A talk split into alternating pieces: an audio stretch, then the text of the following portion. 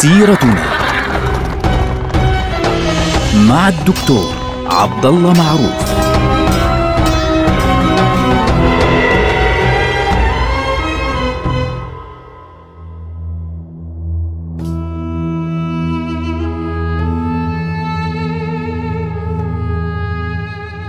السلام عليكم ورحمة الله وبركاته. سيرتنا سيرة هذه الأمة ونحن الآن في عهد السلطان عبد الحميد الثاني. في وقت صعب مر على السلطان عبد الحميد الثاني في عام 1908 أعلن السلطان عبد الحميد آه، إعادة الدستور وفيما يسمى طبعا بالمشروطية الثانية. طبعا ظروف هذه الفكرة كانت إعادة الدستور وغيره كانت ترجع إلى أنه حزب الاتحاد والترقي خاصة الموجود منه يعني من أعضائه في الخارج يعني في باريس وفي لندن وفي غيرها من البلدان. تحديدا يعني باريس كان أكثر مكان ينتشر فيه هؤلاء المجموعة. كانوا يضغطون آه، من خلال أتباعهم الموجودين أيضا وأنصارهم الموجودين في الداخل آه، التركي في ذلك الوقت بالضغط على السلطان عبد الحميد الثاني. طبعا هذه الفكرة كانت موجودة. نعرف إحنا فكرة آه، تقليص سلطات السلطان والدستور وغيره من عهد مدحت باشا اللي هو الذي كان في أيام آه، السلطان عبد العزيز والذي يعني آه، كان من أنصار إزاحة السلطان عبد العزيز ثم بعد ذلك سلطان مراد الخامس. وبنعرف قلنا يعني تحدثنا عن قصته مع السلطان عبد الحميد الثاني سابقا. وأضف إلى ذلك طبعا نامق كمال الشاعر كان له قصائد كثيرة في هذا الموضوع. المبدأ كان هناك مجموعات يعني يكونها حزب الاتحاد والترقي في عدة أماكن.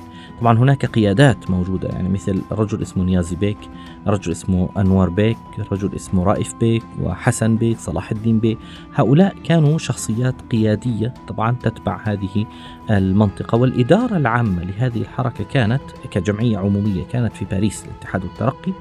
إضافة إلى أن الإدارة الأساسية على الأرض كانت في منطقة سيلانك.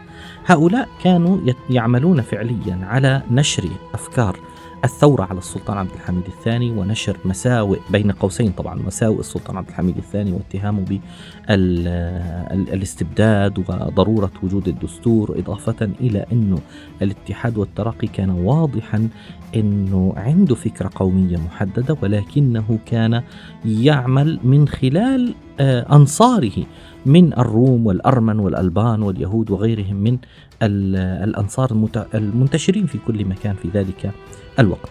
طبعا واحد من الأشياء التي عمل عليها آه، حزب الاتحاد والترقي في ذلك الوقت هو السيطرة فعليا على قطعات من الجيش.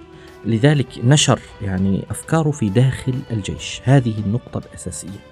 إنه من خلال الجيش. طبعا واحدة من الأماكن طبعا آه التي انتشر فيها الفيالق العسكرية التابعة للاتحاد والترقي الفيلق الثاني والفيلق الثالث الموجودة طبعا في آه إدرنة وفي إزمير. وأيضا كان هناك الفيلق الرابع الموجود في ارزروم طبعا ارزروم يعني في الشرق.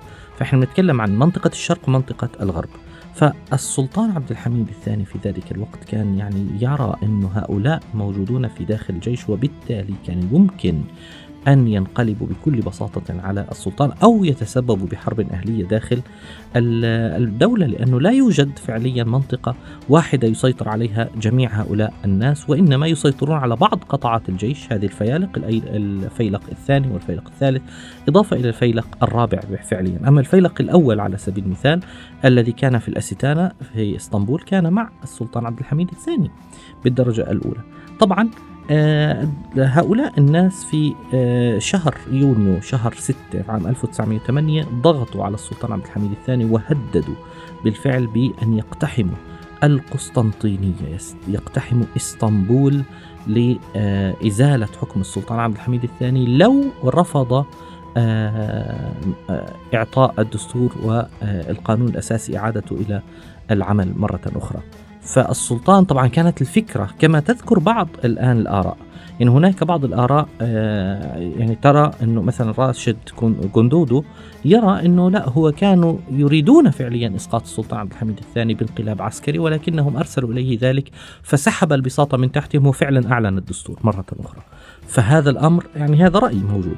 طبعا محمد فريد بي يختلف في هذا الموضوع تماما لأنه هو أصلا من مناصري جماعة الاتحاد والترقي فبالتالي هو يقول لا هذا الأمر كان فعليا الهدف منه فقط إعادة الدستور والقانون الأساسي فعليا. وفعلا هذا الذي قام به السلطان عبد الحميد الثاني. أعلن الدستور وانتخب المجلس الأعيان ومجلس النواب. طبعا مجلس الأعيان باختيار السلطان مجلس النواب باختيار الشعب وصار هناك برلمان في ذلك الوقت. بعد إعلان المشروطية الثانية في ذلك الوقت اللي هو في آه، شهر يوليو اللي هو شهر سبعة 1980 له 24 7 في ذلك الوقت وإعلان الانتخابات ثم بالتالي تشكيل المجلس بدأت الأحداث تتسارع. يعني وجدوا أنفسهم أمام سلطان أعطاهم ما يريدون. فبالتالي بدأت إدارة الدولة هناك بش يعني بشكل عام الدستور يعطي الصلاحيات بشكل كبير جدا في ذلك الوقت للبرلمان. فالبرلمان بدأ يتعامل بالضغط على السلطان عبد الحميد الثاني بشكل كبير يعني يريدون كذا يريدون كذا. عزل مثلا الصدر الأعظم عزل آه، ناظر الحربية والبحرية اللي هو يعني قائد الجيش وقائد البحرية طرد فلان طرد فلان طرد علان آه، عزل محمد عزل فلان عزل كذا عزل كذا. إعطاء العفو العام عن هؤلاء. طبعا السلطان أعطى العفو العام عن جميع هؤلاء الناس. فبالتالي فتصاعدت الأمور إلى أن وصلت إلى الذروة يوم الحادي آه، والثلاثين من آذار مارس شهر ثلاثة عام 1909 فهنا بدأت آه، اضطرابات شديدة. عرفت في ذلك الوقت بعصيان 31 مارت. هذه الاضطرابات كان سببها آه، ثورة قام بها الجنود في الكتيبة الرابعة الرومية. هذه الكتيبة طبعا آه، جنودها يتبعون فعليا جماعة الاتحاد والترقي أو حزب الاتحاد والترقي.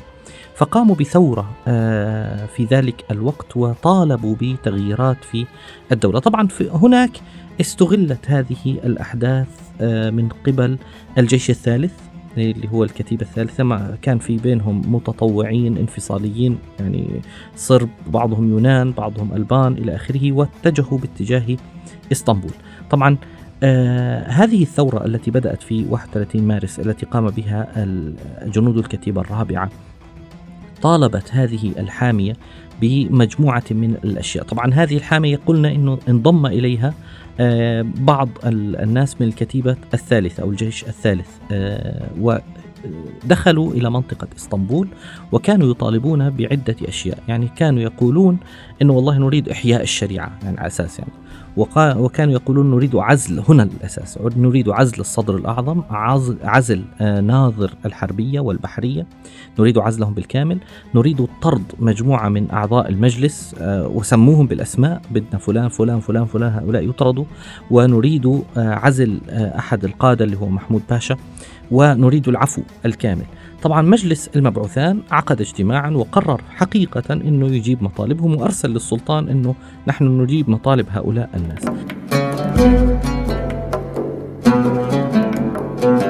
طبعا في ذلك الوقت تم تعيين توفيق باشا صدر أعظم وأدهم باشا ناظرا للحربية اللي هو وزير آه للدفاع فعليا. وتم الإقرار العفو عن هؤلاء الجنود.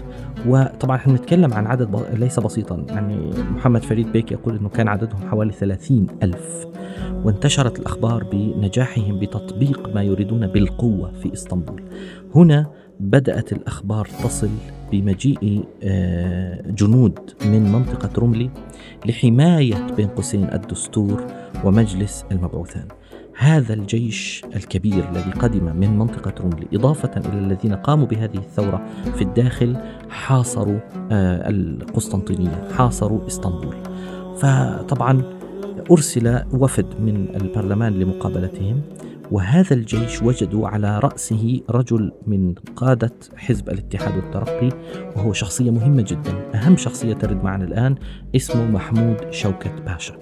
محمود شوكت باشا دخل إلى إسطنبول بجيش كبير بهدف إسقاط السلطان عبد الحميد الثاني آه، من آه، منصبه وحاصر آه، قصر يلدز وحدثت معركة عند قصر يلدز وصل الخبر إلى السلطان عبد الحميد الثاني وكان عنده طبعا يعني عنده قطاعات كاملة من الجيش معه بالكامل كما ذكرنا سابقا. تريد فعليا أن تقف معه ولكن السلطان عبد الحميد الثاني أثر عنه في ذلك الوقت مقولة مشهورة قال لا أعين مسلما على عداوة مسلم. فلذلك رفض أن يجعل هذه الأطراف تتقاتل حقيقة. فأطلق هذا الجيش القنابل على منطقة قصر يلدز وأطلقت بعض القنابل أيضا على منطقة الباب العالي على منطقة الحكومة فعليا والنادي العسكري. وتم الاستيلاء على الباب العالي وعلى النادي العسكري وتم القبض على عدد كبير جدا من الأشخاص الذين يقفون مع السلطان عبد الحميد الثاني في وجه هذه الحركة العسكرية. وتم إعدام عدد كبير من الناس قتلهم يعني نتكلم حوالي 1200 شخص وحوصرت مناطق مختلفة في إسطنبول. فاجتمع أعضاء البرلمان مباشرة في الأستانة ليفكروا في هذا الموضوع وكيف يتداولون في آه، قضية الثورة هذه. بدلا من أن يقرر أعضاء الاتحاد والترقي الذين في البرلمان آه، أن يقفوا ضد هؤلاء الذين اقتحموا إسطنبول وقاتلوا وقتلوا عددا كبيرا من الناس فيها إذا بهم يقولون نريد خلع السلطان عبد الحميد الثاني. يعني هذه هي القضية الأساسية. طبعا المجلس العمومي كان اجتماع سري في ذلك الوقت وطلبوا من ما يسمى في ذلك الوقت شيخ الإسلام هو على فكرة كان عضوا في حزب الاتحاد والترقي شيخ الإسلام في ذلك الوقت وطلب منهم انه طلبوا منه انه يعطيهم فتوى فيما يخص السلطان عبد الحميد فأصدر فتوى يعني نصها موجود على فكرة يعني يقول أنه هل يمكن آه، أن يعزل آه، الخليفة إذا كان مضرا بمصالح الناس ويقتل آه، ويفعل وكذا إلى آخره يتكلم عنه ثم يقول يجب اسمه طبعا السيد محمد ضياء الدين. فلما قرأت هذه الفتوى على مجلس المبعوثان اللي هو في الأعيان والنواب سعيد باشا رئيس مجلس الأعيان الذي كان يرأس الجلسة قال هل تريدون خلع السلطان؟ أم تكليفه أو أمره بالتنازل عن العرش فكلهم قالوا الخلع نريد خلع السلطان. وفعلا صدر في ذلك الوقت اللي هو يوم السابع والعشرين من أبريل عام 1909 الساعة الواحدة ظهرا صدر قرار من هذا المجلس يقول فيه رجح بالاتفاق وجه الخلع يعني خلع السلطان عبد الحميد الذي هو أحد الوجهين المخير بينهما فأسقط السلطان عبد الحميد خان من الخلافة الإسلامية والسلطنة العثمانية. هكذا يقول النص وأصعد ولي العهد محمد رشاد أفندي باسم السلطان محمد خان الخامس إلى مقام الخلافة والسلطنة. وصل أربعة أشخاص في ذلك اليوم إلى السلطان عبد الحميد الثاني وطلبوا مقابلته في قصر يلدز. فلما قابلهم السلطان عبد الحميد جاءوا ليخبروه بخبر مذهل. كان يتوقعه السلطان عبد الحميد طبعا ولكن يعني كان مؤلما عليه أن يستلم هذا الخبر. نلقاكم على خير والسلام عليكم.